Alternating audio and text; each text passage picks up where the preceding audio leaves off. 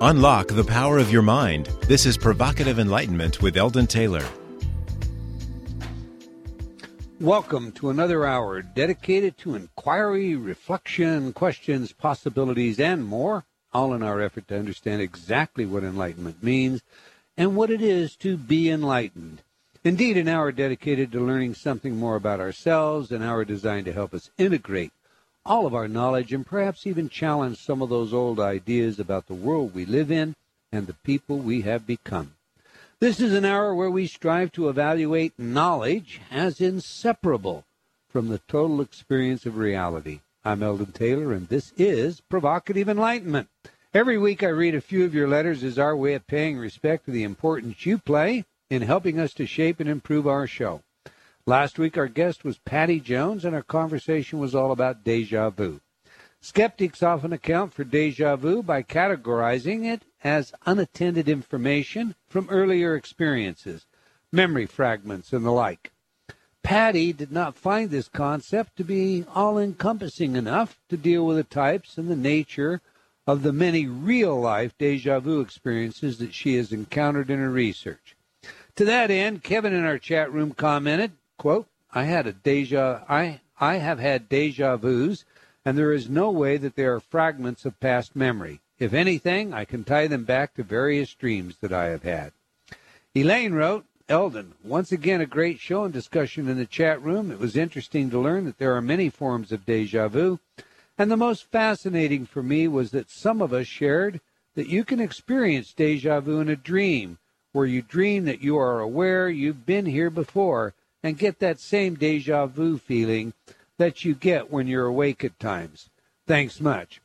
Well, you're more than welcome, Elaine, and thanks for your comments. Becky Rose, I would like to start by saying I have just found you in the past year, and I just love you, your show, and Ravinder. I am enjoying the intelligence of your show the most. You have the courage to enlighten us on any subject and honestly challenge anything. Please continue this path, as we so need this intelligent, enlightening, and loving program. Wow. Thank you very much, Jackie. We appreciate your letter, your feedback, and we'll do our very best. Now, Mike wrote, I bought your books, What If and Mind Programming. Fabulous books. You really have a talent to explain difficult things. Unfortunately, they're not in German, so I couldn't share them with my friends. Still, they opened a whole new world and helped a lot with the easy-to-do exercises. Thanks and greetings from Germany. Okay, well, now, listen, Mike, you're more than welcome, and thank you for your feedback. But, by the way, both books are available in German, as well as several other languages, but they may have slightly different titles. So when you search for them according to my name, and you'll find them. Okay? Sandra wrote, loved your books. Usually I read a book to get answers, but I had so many more questions and thoughts after I read them. Your books make you think in different ways. I'm analyzing everything now and asking myself, why do I believe that? Well, thanks for the note, Sandra. Waking up, in my opinion, living into ourselves, meeting the challenge of true self-realization requires the process you are describing. So have fun doing it. And by the way, for all of you, today, a short film and an article by myself is featured on the Hay House Heal Your Life Facebook page. Check it out. It's all about waking up. Gabriel wrote regarding our free Intertalk programs, thank you for your enlightening and thought-changing service. Well, you're more than welcome, Gabriel, and for all of you. Remember that we have several MP3 Intertalk programs that are yours for the downloading. They are the real deal. They're not samples. It's scientifically proven effective, and I do mean scientific, because our Intertalk technology has been tested in the most rigorous of scientific research designs, the double-blind study, and repeatedly demonstrated effective by numerous independent researchers at leading institutions such as Stanford. So all you have to do to get yours is visit my website, use the left-hand navigation pane to find the link titled Free Programs. It's just part of our Pay It Forward program. Christina wrote, thank you, everyone at Intertalk and Provocative Enlightenment, for all you do. I love the show. Now, that's a genuinely warm and pithy letter. Thank you, Christina. All right, that's all the time we're going to take for letters today, but I do invite you to opine by sending your email to Eldon, E-L-D-O-N, at eldontaylor.com, and or by joining me on Facebook. You can also just leave comments on my website. I do try to read all of your letters. Obviously, we can't get them all on the air, but they do impact our programming. I highly value your input, so once again, thank you. Now to today's show. In search of the true human potential. You know, what are the limits inherent to being human? What can we know and how can we know it? During the past several weeks, we have had experts on our show to discuss dreams, premonitions, precognitive events, deja vu, parapsychology, NDEs, shared NDEs, OBEs, skepticism and the skeptics, messages from the dead and the dying process, pets and their consciousness, the afterlife, the power of intention, shamanism, quantum physics, the ineffable experience, epiphanies, mind, meaning, miracles, and more. A common theme, however, underlying all of this seems to pivot around what I think of as an information channel, a non-traditional way of knowing or experiencing our world. What is that channel or channels? How do we tune into them, or do we? What exactly is involved, for example, in mediumship? How can a medium know about both past and future? Is the world predetermined because they know, in whole or in part? What sets a medium apart from a psychic, or is there any real difference? Is this sixth sense, so to speak, this access to the information channel, always reliable? I mean, maybe the medium gets it right, but the something in the universe changes, and that changes the outcome for all. Is that possible? Of course, the opposite side of this one is also true. What about those that just make it up, the frauds? And how do we tell them apart from the genuine deal when even the genuine get it wrong sometimes? Is it unfair to ask, are there really any genuines? Well, our guest today knows all about mediums and more, and she is here to share her insight into the human potential. Trained as a so-called hard scientist, Dr. Julie Beischel is the co-founder and director of research at the Windbridge Institute for Applied Research in Human Potential. She received her doctorate in pharmacology and toxicology with a minor in microbiology and immunology from the University of Arizona in 2003. Dr. Beischel was the first recipient of the William James Postdoctoral Fellowship in Mediumship and Survival Research at the University of Arizona, where she served as co-director of the Veritas Research Program until that program closed at the end of 2007. And for those of you that don't know, Veritas is Latin for truth. It's also said the V is a W. And it is the official slogan of Harvard University, Truth. In January 2008, Dr. Beischel moved the research, the participants, and the screening and training of prospective research mediums to the newly formed Windbridge Institute. Her research interests center on the survival of consciousness hypothesis and include proof-focused studies of mediums' communication with disincarnates. Dr. Beischel's academic training and several interdisciplinary scientific fields allows her to design and apply traditional research methods to investigating these more unconventional topics. Dr. Beischel is currently a member of the Society for Scientific Exploration and the Parapsychology Association, a member of the Scientific Advisory Boards of the Rhine Research Center and the Forever Family Foundation, and an Institute of Noetic Sciences luminary. She has published peer-reviewed articles in journals, including Journal of Scientific Exploration, Transpersonal Psychology Review, Journal of Parapsychology, Australian Journal of Parapsychology, and Explore, the Journal of Science and Healing. Obviously, she is eminently well qualified to discuss our subject today, so let's get her up here. Welcome her to our show. Welcome to Provocative Enlightenment, Dr. Julie Beischel. Thank you so much for having me. That's indeed our pleasure. I hope we got enough platitudes out there for you. I think Are I you think ready? Got them all. I am. Let's begin by having you tell your story. I mean, in a sense, I wish Ravinder was here. She's trained in microbiology, worked in a path lab. I met her when she was doing graduate work in psychology. I was lecturing in at the National University in London, England. And, you know, her background and your background kind of parallel one another. And so, like I say, in a sense, I'd like to have her here just to compare the notes. So what is it that takes a microbiologist, a pharmacologist, and plants them over into this world of parapsychology? Yeah, because I, too, worked in a path lab, and I guess now I work in an off-the-beaten path lab. I like that.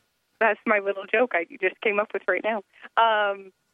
So, yeah, I was in graduate school getting my degree, and I had come from this traditional, you know, scientific background and traditional.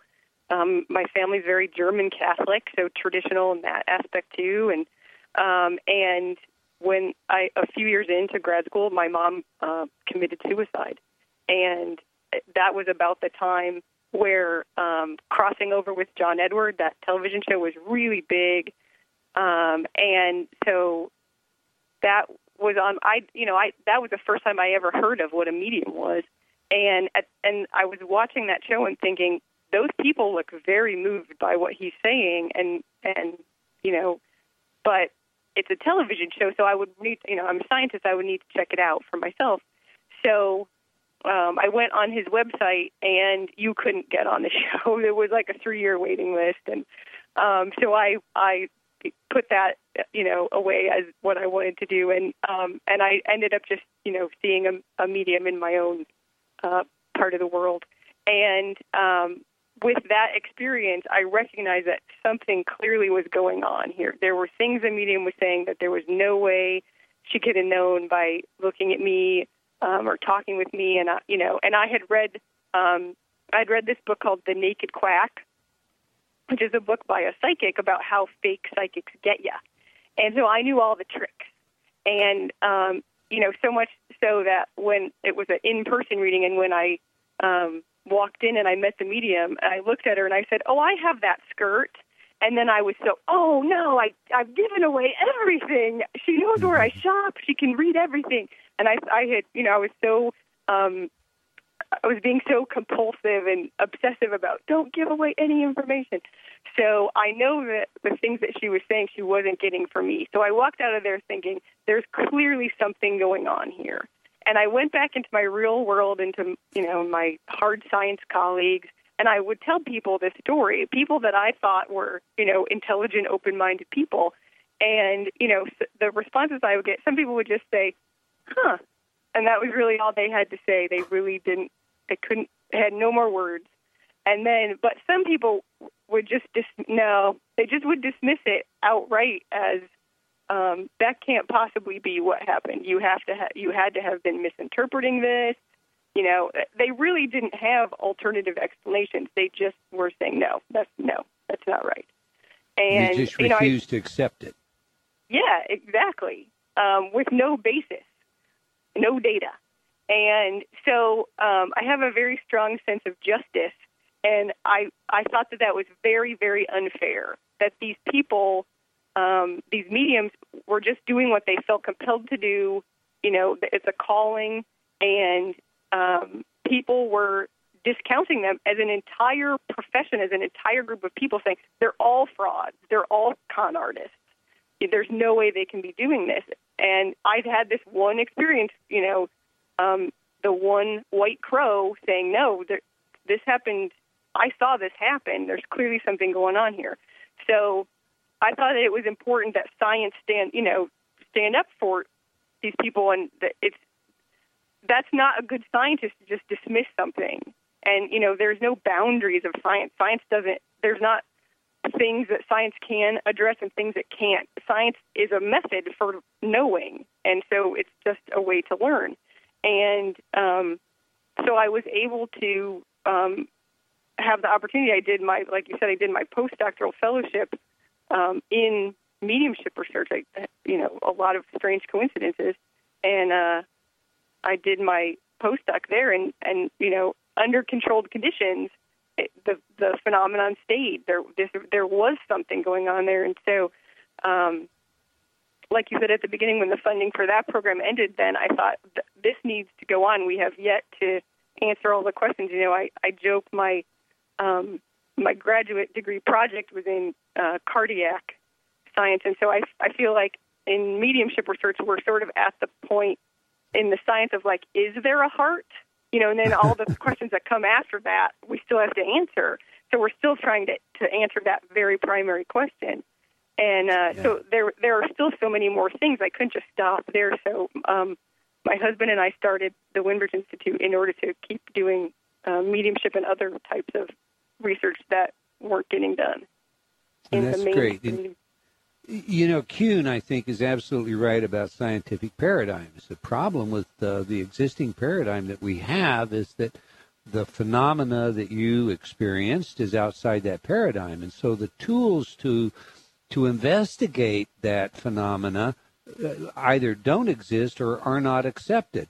But, you know, come back to what you're saying. I mean, we had Rupert Sheldrake on the show not long ago. Rupert and I have become good friends. And he talked about a debate he had with Richard Dawkins in London.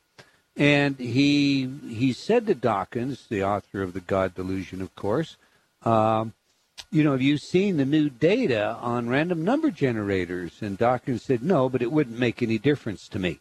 And that sums it all up. That's not being a true skeptic. That's just denial. That's the James Randi, Ray Hyman approach. You know, we are just, you know, hired guns kind of thing. It's a lot of courage for you to do what you did. So now tell us about the Windbridge Institute. What is it now that you're focused on there? Well, right now we're primarily focused still on survival of consciousness research. So we still have several mediumship projects that we're working on. And there's sort of three mediumship research fronts, proof-focused research, and I'll define these in just a second. Proof-focused research, process-focused research, and applied research. So proof-focused research looks at, are they doing what they say they're doing? Can mediums report accurate and specific information about discarnates, deceased people, without any prior knowledge about the discarnates or the living people associated with them, called sitters, with no feedback during the reading and without using fraud or deception. And so that process, that phenomenon, we call anomalous information reception. So proof-focused research tests for, is there such a thing as anomalous information reception? And then process-focused research looks at the medium's experiences of that communication with the deceased, and then applied research looks at what are the practical social applications of a mediumship reading. So we're focused right now primarily on grief as mediumship readings, as a treatment for grief. But other social applications, I know your background is in criminology, so can mediums help in criminal investigations? Clearly, there's lots of anecdotal evidence, and lots of law enforcement agencies work, you know, whether they admit it or not is another story, but work with mediums and psychics. But that's never been brought into the lab where we can track accuracy and what kinds of things can they get and what kinds of things can't they get and that sort of thing. So that's we're only about 3.5 years old, so that's in the future. You know, we hope to look at that in the future. The reason that process-focused research is necessary is because with proof-focused research, we've demonstrated, and we're still collecting data, so we can replicate, because, you know, it doesn't happen in science till it gets replicated. So we're currently working on a replication study where I'm trying to collect just an N so big, so many readings that, you know, it's hard to dismiss. And a p-value, you know, with that statistically demonstrates the presence of AIR. But no matter how much proof-focused data that you collect, you can never say where the information is coming from. It never says they're talking to dead people. I say, okay, but now let's take that on because, you know, as a scientist, you know that the very first challenge that you would meet from a chair in your department who was friendly to your idea would be, okay, what's the theoretical? How was this information obtained? And so in your own personal mind, what do you see as the theoretical? Is it a channel of information that people are tuning into? Is it something like a 0 point, as some people say? Is it the collective unconscious, or is it, as John Edwards, who's appearing in New York, by the way, today, insists, he's speaking actually to a loved one that has passed over? What is your personal take on that, Dr. Beischel? You know, people say, what do you believe? And I always say, I'm a scientist. I don't believe anything. I conclude based on what the data says. I'm not asking you what you believe. I'm asking you what you infer from your scientific investigation. Okay. Based on all the data that we've collected, because we can eliminate all the normal things. We can say it's not fraud. We can say it's not, all the things that the quote-unquote skeptics. We use the word denier because it's more accurate. A skeptic is at least open-minded. So all the things that denier says that are responsible for a medium's accuracy. Fraud, statements so general they can apply to anyone, cueing by the experimenter, and cold reading where they just read from the body language and the reactions of the sitter. So we can eliminate all that. We know that's not what's happening. So what's left is, they're talking to, there are survived consciousnesses, and they're communicating directly with those people. They're still people.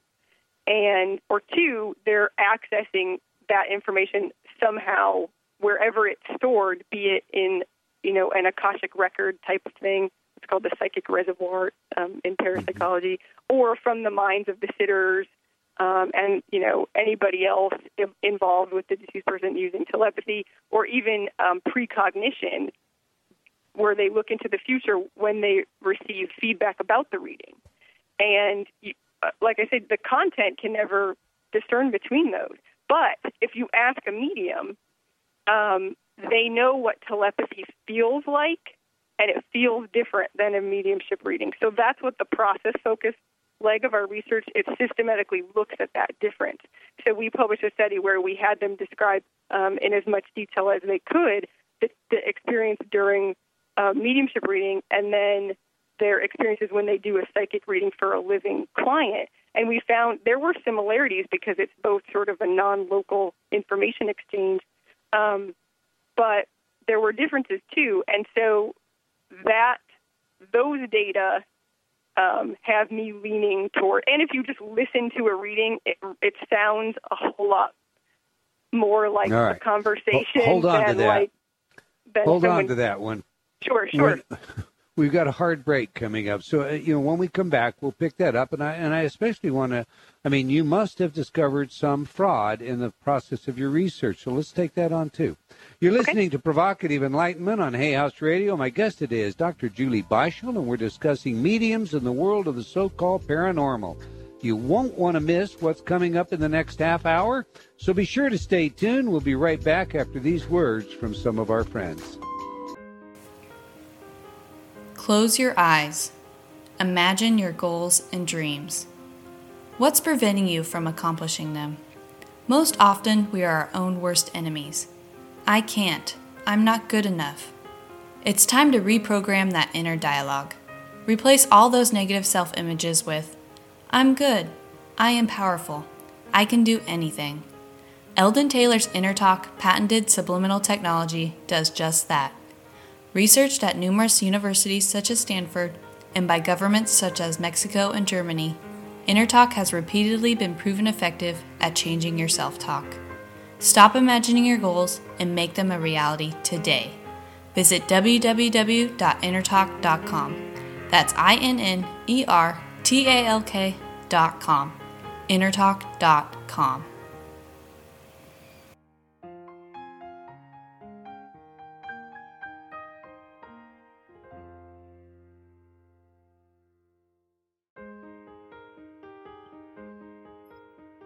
Do you feel like you've become lost in a funhouse, only seeing the reflection of yourself, past, future, and present, but unable to find the real you?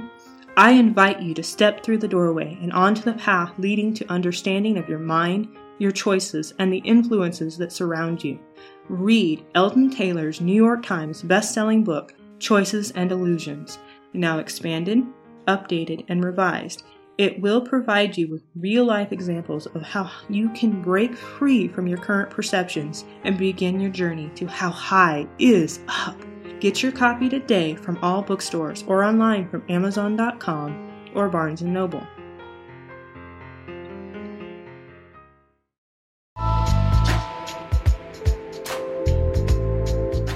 Unlock the power of your mind. This is Provocative Enlightenment with Eldon Taylor.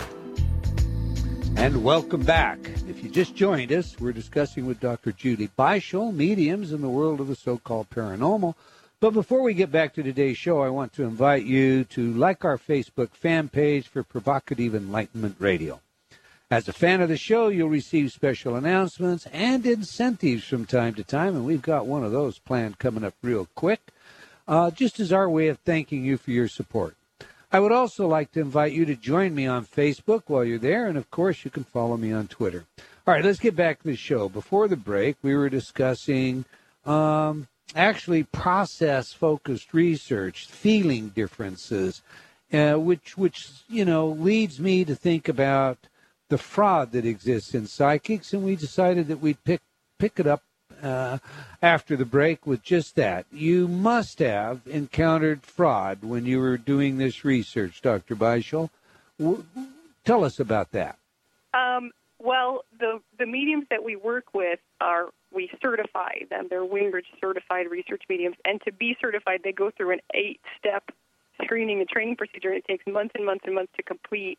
And if the test readings are step 5, where we actually do mediumship readings, and they're under blinded conditions, and there's a number of readings that people have to complete. And so by the time people get to, you know, that they know that all of that is going to happen, I only get the ones that are very sure of their abilities.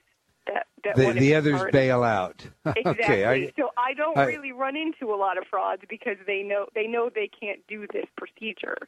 So having said that, only 75% of the people that attempt our screening actually pass. So 25% of people who work as a medium, for a living, have lots of experience, have lots of happy clients, read about this, and intentionally volunteer to participate in this screening and testing.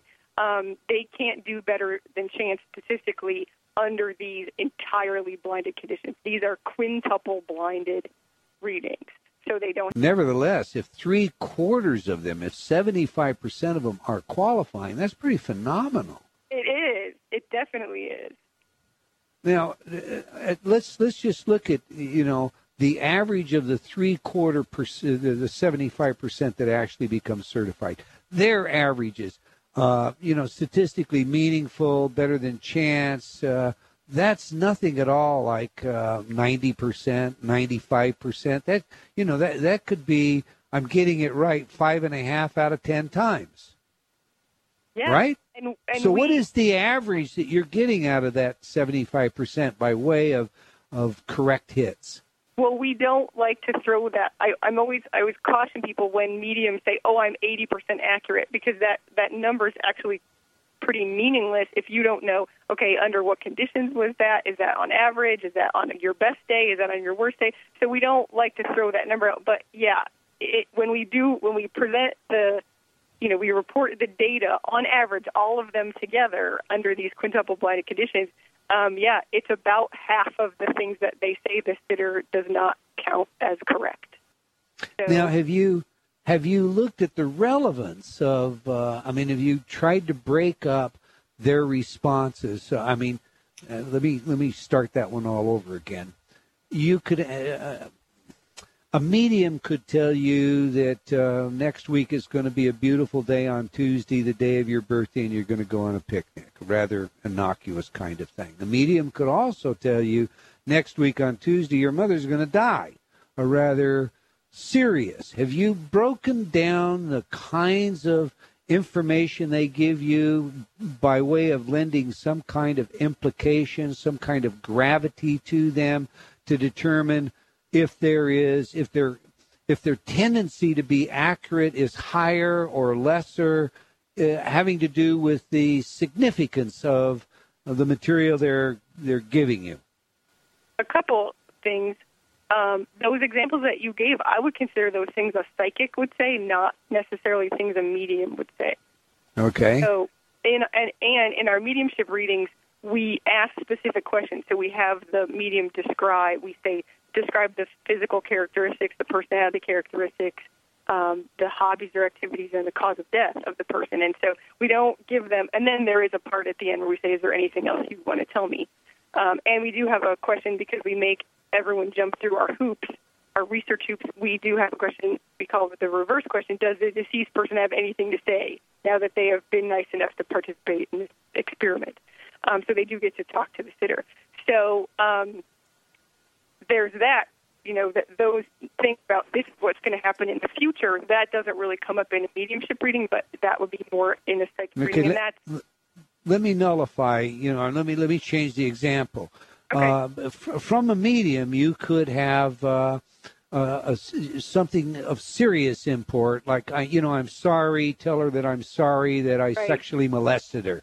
Right. You could have something that is of lesser import, you know. So once again, we would have a significance in the information that was given. And my question is, do you see higher or lower veracity involved or correctness involved in the gravity of the answer? Right. So what the data that we collect is just on accuracy right now. We have a scoring system that we've developed for emotional significance so that for each item the person would score how accurate is this item and what is its emotional significance.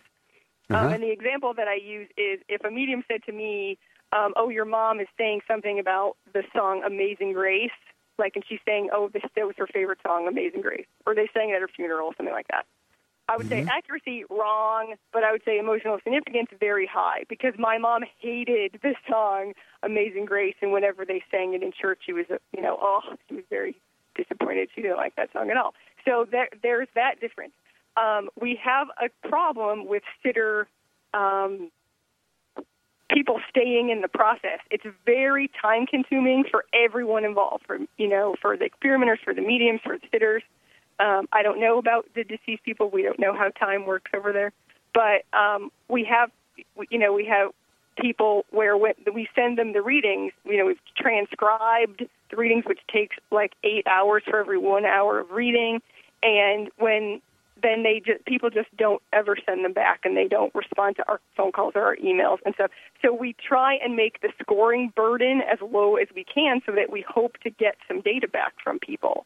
And so to have everybody have to score each item for two things, we've just not done that because we don't think we'll get anybody to do it, unfortunately. I understand. It's just a practicality issue at this point. Okay. And you investigate a number of other kinds of phenomena. Obviously, you delineated already the difference between a psychic and a medium. Are you doing work with psychics now? In the next couple days, we're going to launch a research program where we look at the accuracy of psychic information. So if people go, can I talk about this? If people go on our homepage, windbridge.org. At the top of the page is a button that says join our email list. So if people join our list, in a couple days we'll launch this new study, and we're looking for participants who would like to receive and score a psychic reading about themselves. And we're specifically looking for people who don't have deceased people, because we want to prevent the drop-in of deceased people. So if no one close to you, if you're lucky enough that no one very close to you has passed away, then you are ideal for our psychic study.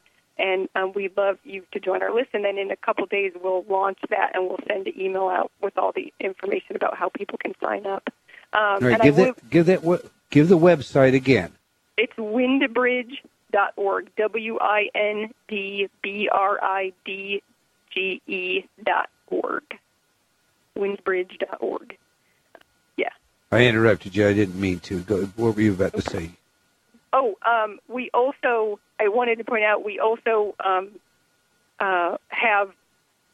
we use consider participants in our research, like I said, and that recruitment has been open for a while now. And I, when I speak at conferences, where people will come up to me and say, "I signed up to be a sitter, but I haven't heard anything." And so I just want to, you know, in another case here, publicly announced over 900 people have signed up to participate in our mediumship research. So, and the sitters are chosen at random. So we can't tell you if or when you'll be chosen. And I can only imagine that the same sort of numbers will happen for the psychic research. And so, you know, please sign up, but you know, that doesn't mean that you'll get a reading tomorrow. You may be one of 900 people again. But gotcha. All right, let's go back to Arizona. You work with Dr. Gary Schwartz, and neither of you are strangers to controversy as a result of that. And there are people that would argue you manipulate your environment, or you manipulate your data, or you have your own biases, and there are methodological errors and so forth. How do you answer them short of, you know, the ad hominem, you're a denier? How do you answer them face up with their data, with their approach? Well, our, like I said, our protocol is quintuple blind. So you had talked about double blind studies earlier. And so because it's a mediumship reading, like the medium is like the pill. So you can't, you know, in medical research, you can't blind the drug, you can't blind the pill. So the medium is blinded, and then the experimenters there are a number of experimenters. So we use that term, quintuple blind. So the medium is blinded to information about the sitter. The sitter is blinded to information. They receive the transcription of two readings. They don't know which one is theirs. They don't hear the reading as it takes place. And then the experimenter who deals with the sitters in the training at the beginning is blinded to who's going to read who and which reading is from who. And then the experimenter who deals with the mediums during the readings is blinded to all the information about the sitters. And then the third experimenter who interacts with the sitters during scoring is also blinded to which reading is which. And so there's no possible way there can be leakage of sensory information. So we've taken care of fraud. We've taken care of cold reading because the medium has no access to the sitter. And we ask the medium these specific questions. So it can't be information so general applies to anyone. And so if you look at that protocol, you know, there are other explanations, and then we use the appropriate statistical method to analyze the data. And so, you know, they are just deniers if they look at that stuff and then still say there's nothing there. You know, even parapsychologists will say, you know, I've presented things, and then people say, oh, well, do you give them feedback about how they did? And I say yes. And they say, well, then it's just precognition, which is still kind of impressive. Or, it's, you know, it's just telepathy. Oh, just telepathy? Okay. But in our current study, we're not giving the mediums any feedback, so it even eliminates precognition. And if you look at all that, you know, you have to admit, if you are an open-minded person, you have to admit that there's something going on there.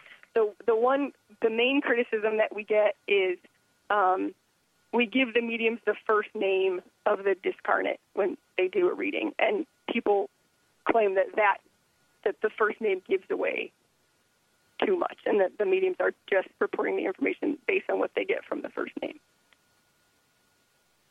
Interesting.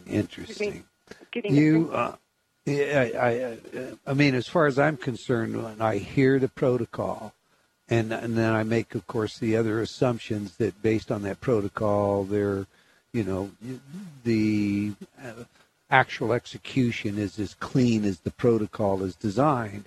Mm-hmm. It would seem to me that you must conclude that they're actually communicating with consciousness that is disembodied, however we want to say that. You can call it a person, a spirit, or a ghost, whatever you want to say.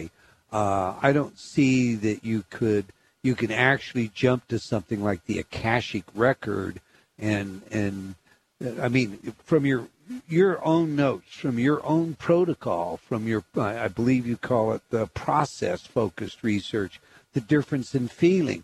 Are your Are your mediums telling you that they're actually talking to a person that has passed over? Or do they feel that they're getting it from, you know, some library in the ether somewhere? They experience mediumship reading as communication with a discarnate. That's the way they experience it. You know, they when they do a psychic reading for the living, they have some sense that some of that information in the psychic reading comes right from the client and some of it comes from the ether. And I don't know, you know, we haven't, again, we're just sort of starting to look at those kind of things. So we haven't pinned down exactly what that the ether means in that, but definitely in a mediumship reading, they experience that as communication. And like, for example, one of the studies we do, that we published, we gave them, they took a questionnaire called the Phenomenology of Consciousness Inventory, and it's 53 items about, and so you have an experience, and then you take the test right away, and you answer these questions about your experience. So we did that, and we compared it. They took it after a mediumship reading, and then they took it after a control condition where they were just chatting with me on the phone.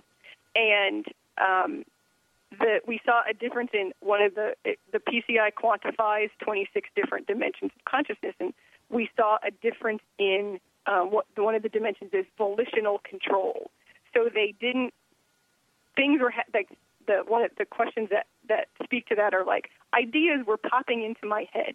And so this finding of volitional control differences shows that someone else is controlling this flow of information. They don't feel like they're reaching out to get it. They feel like it's coming into them, and we call that like retrieve versus receive.